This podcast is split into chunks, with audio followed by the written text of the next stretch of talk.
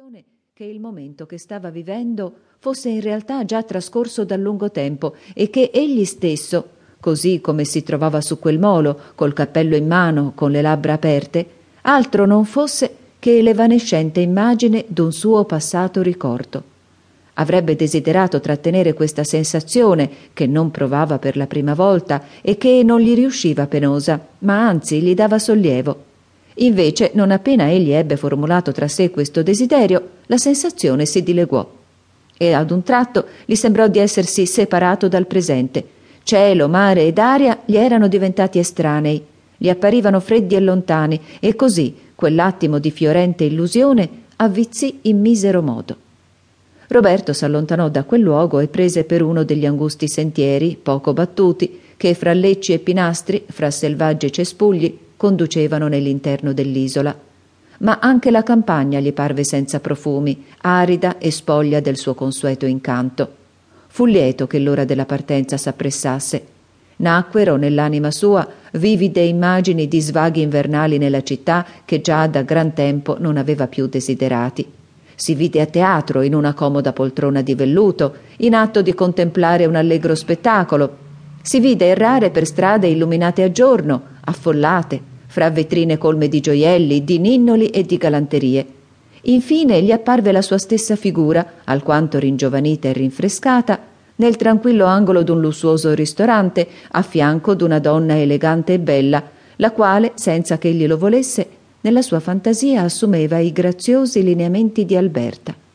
Per la prima volta, dopo la separazione, pensava oggi a lei con un senso di melanconia.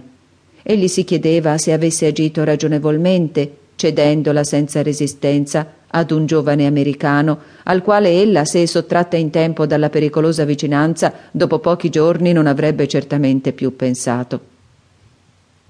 Si rimproverò come se avesse mancato ad un suo preciso dovere di non avere approfittato del colloquio che ebbe con lei quella sera nel bosco, presso il lago dei Quattro Cantoni, per metterla in guardia, invece di consigliarla ad accettare la proposta di matrimonio che le aveva fatto l'americano, proposta che, essendo il risultato d'una conoscenza di soli pochi giorni, appariva in certo modo sospetta.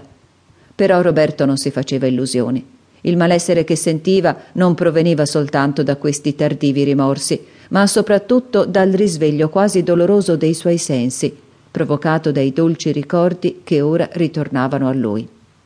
Tornò tardi all'albergo, ove desinò solo, come sempre, ad una tavola presso la grande finestra del salone, in faccia al mare.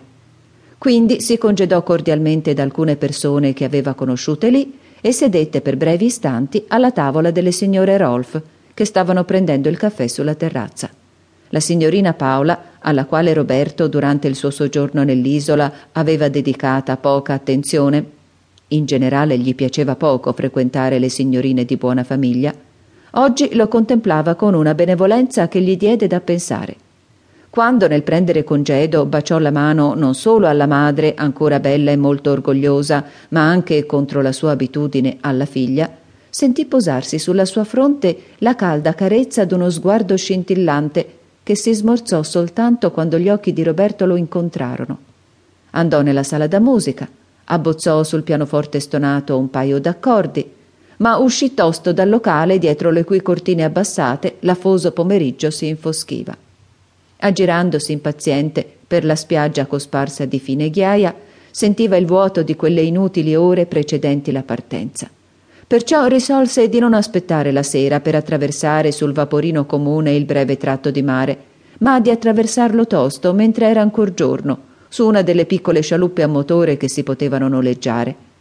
Giunto sull'altra sponda errò, fin poco prima della partenza del treno, per le tortuose e disuguali viuzze della piccola città di mare, del cui passato glorioso non conosceva ancora le interessanti vestigia.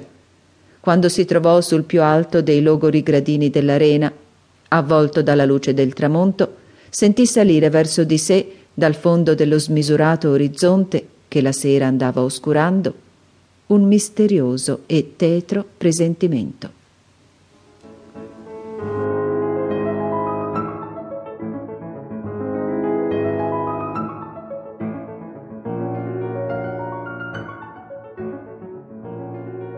Secondo capitolo.